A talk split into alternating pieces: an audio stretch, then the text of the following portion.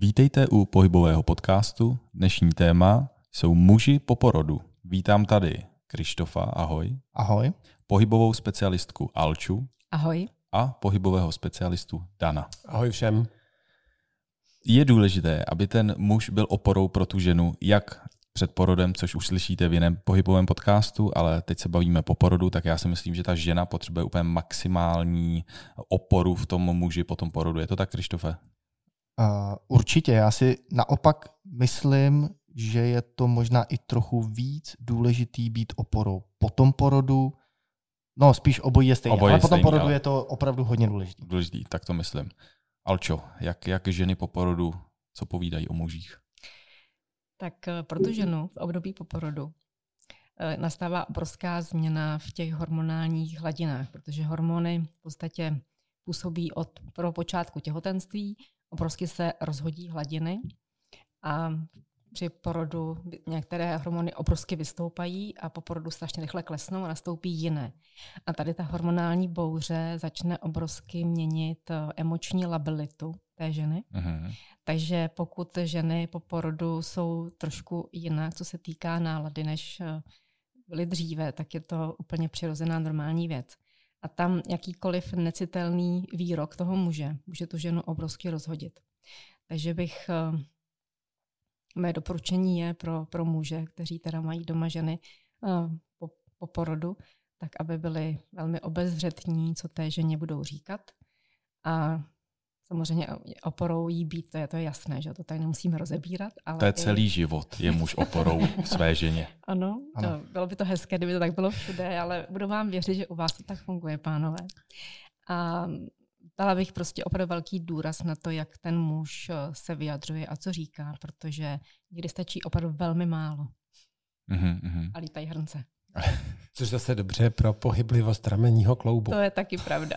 Tak k tomu pohybu se ještě, ještě dostaneme, ale zajímá mě, Krištofe, jak to bylo první dny po tom porodu u tebe? Uh, u nás to bylo velmi náročné, my jsme měli takový uh, trochu speciální porod v tom, že uh, jsme si vybrali metodu uh, takzvaného ambulantního porodu, to znamená i hned po porodu, nebo respektive po dvou hodinách od narození dítěte jsme všichni odcházeli, včetně manželky, včetně dítěte tedy domů. A uh, o to to bylo samozřejmě náročnější, protože z mého pohledu uh, je tam najednou uh, dítě, na které se 9 měsíců těšíte, nebo i, i samozřejmě předtím se těšíte, ale vlastně vůbec nevíte, co s ním máte dělat. Bojíte se na něj, na něj sáhnout. My velmi, velmi rádi vzpomínáme na první noc, vlastně, kdy jsme přijeli z té porodnice a uh, syn, syna jsme nechali v autosedačce položené vedle postele, protože jsme se báli ho, ho vyndat. Cože? Takže uh, z pohybového Další dítě, hlediska. které je moje. No tak uh, máš tady už uh, dalšího klienta. Ne, takže skutečně je to, je to uh, veliká změna a samozřejmě uh, pro tu ženu taky je to obrovská změna. Uh, mohou nastat nějaké komplikace, žena potřebuje hodně odpočívat, takže skutečně ty první dny po porodu jsou velmi náročné. A ty jsi zmínil jednu věc, která mě právě zajímá, a to se tam asi Alči, kde ten muž vlastně má získat tu zkušenost, obzvlášť když je to prvorodička, jeho manželka nebo přítelkyně, tak kde, kde se vezme ta zkušenost v tom muži? Jak manipulovat s tím- dítětem, jak postupovat? Tak spousta věcí se dá naučit. Že spousta těch porodnic vedou předporodní kurzy. A I pro ty- muže teda. Pro ty muže, tam No, chodí páry, tam chodí Mhm. páry a vy si můžete i vybrat z nabídky porodnice, jaký kurz chcete absolvovat. A protože já mám teď v rodině čerstvého vnoučka, takže syn byl velice zodpovědný, co se týkalo péče o manželku před porodem a vůbec průběhu těho toho tě- těhotenství. Takže oni si vybrali z několika kurzů a jeden z těch kurzů právě bylo koupání miminka, ta manipulace. Takže tam byli společně a synovi se to jako velmi líbilo. S tím, že ale tušil, že to bude potom v tom reálu malinko jiné. Nicméně něco netrénoval. Ale pak si myslím, že i jak, jak je v ženách, je taková ta, ta intuice a ten materský put, takže se vždycky se vytvoří i u toho muže. Byť třeba muž ani netuší, že má nějaké emoce, ale věřím tomu, že spousta mužů, když uvidí to narozené dítě, tak prostě budou plakat stejně jako ty ženy, protože prostě to k tomu patří. A věřím, že ve spoustě těch mužích, pokud třeba jsou i dobře vedení potom od svých matek, jak projevit nějakou emoci, takže to prostě v nich také je, že se to v nich také projeví a takový ten určitý instinkt chránit to svoje mládě tam prostě je. Takže bych jako nad muži nelámala hůl. Prostě něco máme v sobě, něco se naučíme. Něco nás naučí život. Já, já jsem to taky myslel, že vlastně si myslím, že se to probudí nebo ano, aspoň přes, nějaká část je to přesně tak, tak, přesně tak. Já musím říct, že je to pravda. Uh, chtěl bych si udělat lehký alibi, ne, že bych byl nezodpovědný a nechodil na ty kurzy, ale bohužel jsme byli, uh, byli jsme těhotní v době, kdy kvůli pandemii koronaviru byly všechny kurzy uh, zrušený a nedalo hmm, se chodit. Hmm. Já jsem se na tyhle kurzy velmi těšil a právě jsem doufal, že se tam něco naučím, ale musím dát Alče za pravdu, když jsem se ptal svého staršího bratra, který už má starší děti, vlastně jak se to s nimi naučil, když jsem ho viděl, jak s nimi velmi dobře a obratně manipuluje. A on mi přesně řekl, hele, to prostě najednou umíš. A je to naprostá pravda.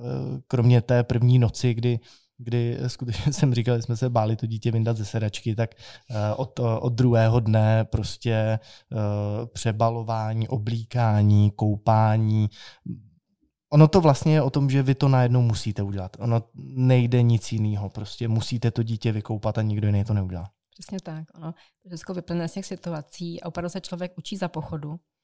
Já jsem původním povoláním zdravotní sestra, takže když jsem eh, byla v porodnici, já měla jsem čerstvě narozeného syna a přišla sestřička na takovéto první koupání, tak uh, takhle vkoukla do dveří a říká, jo, vy jste kolegyně, tak to je v pořádku. Já jsem na ní začala zoufale, ale proboha, vraťte se. Já dělám na interně, tam koupíme starý lidi. Já prostě nevím, že jak se koupe dítě. Takže ona se vrátila a ten strach, že něco se stane, tam prostě je, ale prostě ten instinkt naskočí okamžitě. A já teda musím za, dát zapravdu tobě zase, Krištofe, protože když jsem viděl po několika dnech, když jsem tě viděl s miminkem vlastně nově, tak eh, opravdu jak si přebalovala tohle a říkal jsem si teda po sedmi dnech a už to tam prostě všechno to. Takže opravdu troufám si říct, že na to, že jsi nebyl na kurzu, tak, tak ti to tam šlo prostě plenka, děkuju. tohle, ubrousek, to tam lítalo, takže to je všechno v pořádku. Děkuji, děkuji. tak Dane, co by si dodal ty k tomu? Nějaká taková zkušenost? No, od klientů hlavně, nebo tak od hlavně kamarádů. muži právě, jednak když pomůžou té ženě, tak by měli právě už pracovat s tím dítětem a to hned po porodu. To znamená, že muž je ten element, kdy dělá ty blbiny s tím dítětem, což je velice, velice důležité, aby právě po, po tom porodu ta žena si odlehčila, protože to šesti nedělí, jak se říká, vždycky jako šesti nedělí nesmí to dítě někam, někam, jako, tak je spíš víc pro tu ženu. A jak já vždycky dodávám, když jsem ještě přednášel ty těhotné a po porodech, než to potom převzala Alča po mně, tak říkám, musíte si chlapi uvědomit jednu věc. Šest měsíců se ta žena mění, ale ona má jenom šest týdnů na to, aby ta změna z těch šesti měsíců dostala se v těch šesti týdnech hmm. se zpátky. Samozřejmě, že hormonálně to je trošičku ještě v něčem jiném, ale těch šest týdnů je velice důležité pro tu ženu, takže ten muž právě musí odlehčit té ženě a to dítě prostě pořád, jako kdyby si brát, aby s ním mohl pracovat, blbnout, aby dělal právě ty ksichty, což je velice důležité. Ta mimika toho otce je velice důležitá, protože to dítě se samozřejmě potom učí. A tady bych jenom dodal reklamu na náš další podcast, který je šesti nedělí, který jsme taky dělali s Alčou a tam přesně se bavíme o tom, co ta žena prožívá, co by měla, neměla, takže určitě najděte si, poslechněte si. Dane, máme dole dalšího hosta. Potřebujeme, aby pro něj někdo došel. je to trošku nestandardní tohle. Tak, takže mám jít. Jako takže nechci tě jako vyhazovat, ale asi bys pro něj měl dojít. My to tady doříkáme zatím. tak i, i toto se může prostě stát v našich podcastech, protože opravdu nestřiháme a jedeme uh, na jednu pásku. Ano, Krištofe. Já bych ještě uh, tady k tomu, co říkal Dan, než odešel, uh, dodal, že určitě, určitě souhlasím i s tím, že Eh, nebo co je velmi dobrý na tom, když otec se hned, eh, hned je v kontaktu s tím dítětem po porodu, eh, tak je fajn, že to dítě si samozřejmě zvykne i na toho otce. Není zvyklé pouze na tu matku, ale i na toho otce velmi dobře reaguje. Ten otec je potom schopný to dítě utěšit, je schopný ho rozveselit a to dítě je zkrátka zvyklé na oba ty rodiče a není tam tak silná fixace na tu matku. A je to tak, Alčo, že i opravdu v těch prvních dnech řekněme, týdnech, tak to dítě opravdu chytne já rád používám slovo energie, ale, ale vlastně ten put a eh, tu energii to otce a uklidňuje ho i ta. Určitě, určitě to tak je. Já jsem teď čerstvá babička, takže si užívám eh, vnoučka a sice už teda je mu, je mu rok, takže už je to proti tady miminku Krištofa velký chlapák. Mhm. Nicméně mě od počátku fascinovala ta reakce toho dítěte. Člověk spoustu věcí zapomene. Já jsem měla dvě děti, nebo mám dvě děti, ale už jsou samozřejmě dospělé, takže spoustu věcí se člověku vykouří z hlavy, jak to tenkrát bylo. Takže mě jakýkoliv projev toho miminka, batolete nebo už teď teda toho ročního chlapáka překvapuje, jak to dítě opravdu reaguje na dospělého. A ten otec je tam velmi důležitý, protože vyzařuje nějakou svoji mužskou energii, ta matka dodává zase tu svoji ženskou, tak ono se to krásně propojí. A já jsem kdysi na nějaké přednášce z psychologie od jednoho pana doktora psychologa slyšela názor, že dítě by měla vychovávat hlavně matka, protože matka má ten materský put a že otec nikdy nebude mít takový materský put jako ta žena. A nějakým způsobem něco v tom asi pravdy bude, že ty energie prostě jsou různé, ale um, věřím tomu, že ta mužská energie je tam nesmírně pro to dítě důležitá. Už jenom to, že i třeba ten mužský hlas má jinou barvu, jinou hloubku a věřím třeba, že i to je pro to dítě důležité. Takže mluvit na něj, chlácholit ho. Takže bych nesouhlasila s panem doktorem hmm. teď po těch letech. Myslím si, že i ten muž má nějaký svůj materský pot, který může být třeba jinak energeticky výrazný, ale prostě je tam a je potřeba. Hmm, hmm, hmm. A já si to teda taky myslím, že přece jenom ten svět je z nějakého důvodu jako vyvážený a tohle je úplně ano, já s tím věc. naprosto souhlasím a naopak by mě uh, mrzelo, kdybych třeba já byl od uh, od té výchovy nebo od, jako od těchto těch zážitků jako distancován, kdyby třeba mm-hmm. manželka si to jako vyloženě chtěla, chtěla eh, tak nějak nechat pro sebe a třeba vyznávala nějaký tady ty názory, že prostě je to teď jako její role a tak, tak to by mě mrzelo a naopak jsem rád, že troufám si říct, že my to skutečně máme vyvážený 50 na 50. Tak a teď tady mám téma, muži po porodu, to už jsme si řekli, ale vlastně sportování s tím miminkem, jo. Protože mě by třeba strašně zajímalo, jestli je fajn běhat s tím kočárkem, jezdit na bruslích, procházet se s ním, po případě pak ho nosit, ale to už jsme asi trošku v dalším jako věku toho miminka. Krištofe, nebo možná i Alčo, možná i Dane.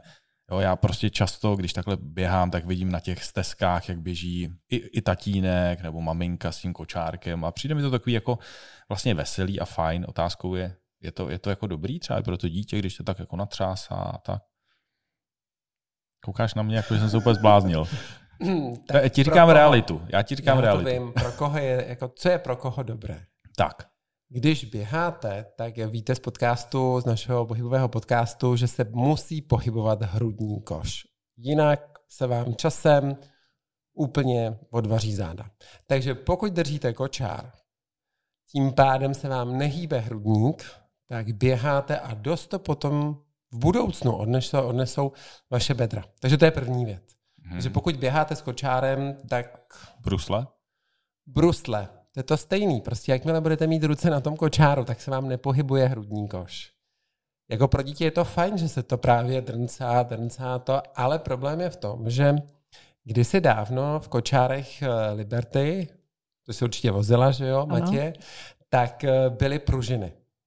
Dneska tam ty pružiny moc nejsou, protože pružina má z fyzikálního hlediska jedno z nejocenitelnějších vlastně věcí a to je tlumení vlastně veškerých těch tahů a je to jako kdyby přinašeč tahové síly v tlak. A ta pružina to celé vlastně kompenzovala. Když to dneska na těch kočárech to není, ani na právě na těchto těch vozítkách. Takže to dítě má trošku víc otřesu, než by muselo mít. A to já si právě myslím. Jako obecně to dítě, když se uklidňuje, tak se s ním třese. Je to tak? Ano. Tak. Což a mně to přijde věci, hrozně taková... Což se potom budeme někdy bavit, eh, až budeme třeba rozebírat, jak s dítětem pracovat. Jasně, ale dobře, držme se toho kočárku a přitom... Ale teda. toho kočárku, takže je otázka, jako když je to rovný terén, tak určitě nebudete běhat v to s tím kočárem vlastně po lese, že jo, to nejde. Mm. Když je ten rovný terén, terén, tak to dítě je relativně jakž takže ještě v pohodě. No samozřejmě bude trošku jako vydrncáno, že jo, takže ho daleko více unavíte, ale pro vás to není úplně ideální. Kdybyste ho drželi jednou rukou, což by bylo fajn ten kočák, taky to neuděláte. Myslím si, že prostě když jdete s kočárem ven, což já chápu, že potřebujete spojit plno věcí jako dohromady, kort ten muž. A tak jsem to, to i myslel, že vlastně se to spojuje, jo, jako když někdo běhá, tak vezmu to eh, svoje tak nové eh, miminko to, a jdu s ním běhat. Ti můžu říct prostě, tak proč eh, jíme u stolu a nesedíme rovnou na záchodě, protože taky to rovnou spojíme dohromady. Jak říká můj dědeček, co sežereš, to vyděláš, teda co vyděláš, to sežereš a co Takhle. sežereš, to vyděláš. Tohle jako, je výbor, ale výborný ale, příklad, teda. to mi jako, přijde fakt super. Jako. Pojďme jako v vozovkách jako trošku využít toho, že se nemusí všechno hned spojovat, jako nemusí mít všechno zrychleně. Jako prostě i ten otec je velice důležitý v tom dítěte, u toho dítěte, že prostě s ním tráví daleko víc času. Holce prostě půjde projít nebo klidně trochu popovyhednout, aby ta žena měla volno. Ale jako pokud to chcete samozřejmě dělat, tak eh, jako ničemu se nebráníme. Samozřejmě budeme rádi za každého klienta ve vyšším věku, který bude mít problémy se zádama. To rozhodně. Těšíme se na vás tady určitě cvik.cz, objednejte se. Přesně tak. Já, já teda k tomu, co říkal Dan, tak uh, my s kočárem neběháme, ale když uh, jdeme na procházku a chcem to, nebo řekneme si, že to děláme pro sebe jako, nějaký, jako nějakou pohybovou aktivitu a i třeba do, dohromady uh, s manželkou, tak prostě jdeme jako svižnou chůzí. To je to, co já doporučuji teda těm svým klientkám, protože to řešíme a v rámci teda té přípravy co se týká teda v těhotenství, tak už těhotenství ty ženy učím, jak by potom měly, až budou netěhotné, vozit kočárek. A já to mám sama vyzkoušené, protože já teď, co ty ženy učím, tak si předtím vyzkouším teda na svém vnoučkovi, aby to bylo, aby to bylo ověřené výborně. v praxi. Takže já jsem eh, zažila teda období korony, jak vy jste nemohli na kurzy předporodní, tak já jsem teda měla um, několik měsíců starého vnoučka, takže jsem chodila s ním na procházky a přesně jsem testovala, jak u toho kočáru stát a jak se opřít hrudníkem a jak využít ty ruce a dlaně. A, takže se dá jít svižně, napřímeně a člověk opravdu jako vydá energii. A pak záleží samozřejmě, jak velký okruh stanovíme, takže já jsem měla takový okruh 4 km plus minus, co mě vyšlo přesně na tu procházku, než se malej zbudil. A pak jsem se cítila docela jako hezky protažená po dobrý hmm. práci, aktivní. Takže to určitě svižná chůze, dá se dobře natrénovat, nacvičit. A jinak, když bychom teda chtěli, aby ty ženy sportovaly třeba společně s muži, tak moje doporučení vzít ten kočárek na tu hodinu a půl a ať si jdou teda mladí prostě zaběhat, zasportovat na tenis, něco. Babičky ať hlídají a hmm, rodiče hmm. ať si jdou protáhnout tělo. A u té chůze, to by mě zajímalo, Alčo, ty si ten kočárek eh, tlačila obouma rukama? Ano, protože to, co vidím, že maminky vezou kočárek jednou rukou a v druhý mají telefon, tak to je taky Právě, dost proto... jako devastující. Ale samozřejmě ta rotabilita, to je takové slovo, které mám velice rád, tak tam prostě bohužel samozřejmě není v tu chvíli, když tlačím. No, Pozor na to, když dobře tlačíš ten kočár, tak ten hrudník, co se týká žeber, se otáčí. Mm-hmm, protože proto... co je největší problémem, je to, že řada lidí, a to jsou hlavně muži, protože muži, když chytnou kočár do ruky, tak to musí urvat. Mm-hmm. A až později potom přijdou na tu věc, že vlastně ho mohou tlačit, ale teď ne nikdy dlaní, ale vždycky ho tlačíte vlastně lopatkou. Že lopatka, která se vlastně opře tak vytvoříte obrovskou jako sílu toho tlaku a tam opravdu nepotřebujete vůbec nic, než jenom opravdu se napřímit, dobře opřít tu lopatku a poté se totiž hrudník před tou lopatkou jako rotuje. Což je takový ten paradox, že si každý myslí, že když tlačíte kočár, že to prostě není. Ale právě naopak, když ho dobře tlačíte, tak rotuje. Což ale v tom běhu nejde. Aby se zase nevzali, že to no. budete dělat pro ten běh. V té rychlosti už to tolik neuděláte. Hlavně teda třeba konkrétně u mě tak výška je jako zásadní problém. No. Což Protože je ale ty kočárky, kočáru. jsou, no to je stavba kočáru. To je no, stavba kočáru, jak vlastně 198 cm, tak když sestra, bratr, druhý bratr, tak když jsem jako s kočárem, tak jako přesně jsem vždycky musel být malinko ohlý, protože to prostě jinak nešlo, ale Jo. To se tak děje. A při sportování prostě, pokud chce zasportovat si muž opravdu, že se chce zasportovat, tak ať eh, nechá dítě doma, zasportuje si, přijde, bude, jak já říkám, vyblbnutý, testosteron, testosteron bude samozřejmě endorfin. na nižší hladině, bude fajn, potom pohlídá dítě a může jít žena. Jo, z mhm. začátku hmm. prostě hold ty dva, pokud nemají hlídací babičky, jako je Ála, tak samozřejmě to prostě jako nejde, aby sportovali u toho dítěte, aby se jako vysportovali dobře. Jo, protože oni opravdu potřebujete, hlavně ty ženy, aby ty muži si vzali to dítě a třeba každý večer prostě ta žena může mít pro sebe tu hodinu nebo hodinu a půl, aby si třeba dojela někam zacvičit. Já úplně vždycky, jak mi ty klientky říkají po těch porodech, no ne, já se k vám nedostanu, protože nemůžu, protože manžel to neuhlídá. Tak vždycky tam říkám, OK, tak eh, co když nedej bože se stane, že vy tady nebudete tak ten chlap se ale postará, protože se to naučí. A to, jak ty si právě říkal, že se to naučil přebalovat, naučil se úplně všechno, tak eh, to se naučí každý muž. Jasně, když to byl u nás na návštěvě chvilku po porodu, pro mě já to musím říct, říkali jsme si, že si dáme jednu skleničku rumu, popovídáme, přišel i uh, eh, malý Kikin a prostě ležel tam s náma na gauči a prostě byl tam s náma, jako je to super. Je to tak? A, no. já... a manželka přesně ví, co ti dělala, co si no, dělala. Jasně, takže měla čas to... pro sebe no, a já jsem to... měl čas. A my jsme byli na rumu prostě s mladým. Se synem no. a šli jsme, šli jsme na rum, takže to bylo naprosto v naučíš, že? Tak, no. a... ne, tohle je opravdu důležité, aby ten muž, jako chápu, že pracuje delší dobu, že třeba přichází až sedm večer, no tak ho prostě dvakrát týdně přijde jako v pět v tomhle tom jako nevidím ten problém, ale vidím, kde je ten problém u těch mužů. Je to, že on musí mít, v pondělí musí mít florbal, v úterý má volejbal, ve středu má posilovnu, ve čtvrtek má schůzi a v pátek je tak unavený, že ta žena se ale nikam nedostane. Tak eh, v tu ráno bych tomu chlapovi jako to dítě nechala, odešel bych. Jo, být tou ženou, protože opravdu to nejde, aby ten jeden rodič a skoro ten muž si takhle jako udělal svůj život a ta žena prostě neměla na sebe čas. Aby byl vlastně jako spokojený ten muž, tak musí mít doma spokojenou ženu. Ale tak to je vůbec celkový princip. Krištof už tady žádá o slovo 15 minut, takže prosím. Eh, Děkuji. Já bych tady k tomu, co říká Dan, určitě má pravdu, ale jenom bych chtěl říct, eh, ten příklad, který ty si řekl, kdy ten muž má každý den program, tak to samozřejmě není ideální. Ale často, a to vidím ve svém okolí, často si to dělají i ty ženy sami, že nechtějí toho otce k tomu dítěti vlastně v hmm. úvozovkách pustit. pustit. My jsme tady o tom mluvili, uh, ať už je to nějaká nedůvěra, nebo nebo prostě nechtějí, mají pocit, že si to udělají všechno sami, chtějí si to udělat sami. A eh, chtěl bych tímhle apelovat eh, na ty ženy, pokud ten muž má zájem, samozřejmě musí to být obou strany, ten muž musí mít o to zájem, musí si chtít na to ten čas udělat, ale ve chvíli, kdy má ten zájem a ten čas si udělá, tak ta žena by ho k tomu nebo je potřeba, aby ho k tomu pustila, aby ten muž vlastně dostal ten svůj prostor a aby to nebylo i takový jako uh, tak se starej, ale já tady jako stojím a koukám na tebe, jestli to děláš dobře. A každý třeba trochu neohrabaný pohyb je hned opraven a tak. To taky není ideální. Ideální je to, co ty si říkal, prostě hele, tady je dítě, eh, tady máme plenky, tady máme mastičky a já si jdu zacvičit. Žádné takové tady máme. Ty to máš vědět jako táta, kde jsou pleny, kde jsou mastičky. Samozřejmě ví, že jo. No, přesně. Zrovna Kristof tento ví velmi dobře. No, no totiž tohle to potom u těch žen vede třeba po několika letech, po dvou, po třech, při druhé druhém, třetím dítěti, to vede k tomu, že ta žena ale je prostě zhroucená a potom opravdu jako nefunguje.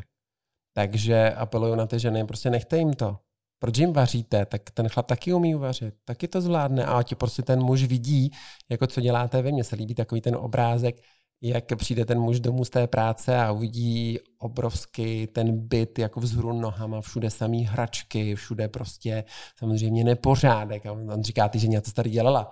A ona říká, no celý den, no právě, že nic. Jako. Jo, protože samozřejmě to dítě, když je doma na materské dovolené, tak je strašně náročné. To dítě potřebuje prostě ty impulzy. A ten muž by taky jenom se tam mohl třeba vyzkoušet týden s tím dítětem být sám, ale samozřejmě žádná žena to nedovolí, jinak třeba když kojí, to, to nejde samozřejmě a tak dále, a tak dále. Ale nebojte se ženy těm mužům svěřit to dítě. Tak, Někdy a, se o to ano. dítě postarají a naučí ty děti jiným věcem, které potřebujeme, aby ty děti už uměly v tomhle věku. A myslím si, že tohle je perfektní závěrečná informace. Ukončíme to, máme náš čas, Chceš něco dodat ještě? Ale tohle je podle mě super. Jako ne, nebojte se ženy svěřit své dítě svému mužovi. Ano. Nebo, nebo, Přesně tak, je to tak. Je to tak. Nebo otci svého otci. dítěte. Muž, protože mm. muž nemusí být otec toho dítěte. Ale to je, to je pravda. Věc, to je druhá že... věc. Tak to už jsou takový ty komplikovanější pak jako situace, kdy 8, do toho bych radši... 8%, 8% dětí uh, jsou jo, vychovávány jo, jo, jo. jiným hmm mužem než svým vlastním otcem, aniž by no, ten tak. otec o tom věděl. Já, já bych to řekl tak, jako nebojte se ho svěřit každému, kdo má o to dítě zájem, kdo skutečně... To, teď to vyšperkoval. Ne, nebát prostě. se využít ty babičky, když ta možnost No, je, no, no. nebát se využít otce, nebát se využít... Strejdy, tetičky, jako já, já jsem se vždycky počila, když se po, tak jsem ho nechal přebalit jema, protože jsem nikdy nepřebaloval. Protože tuhle tu zodpovědnost Dobrý jsem příklad. si nevzal. Výborně. Děkujeme posluchačům za poslech, mějte se krásně. Děkuji za pozvání, ahoj. Také děkuji, zdravím. Ahoj všem.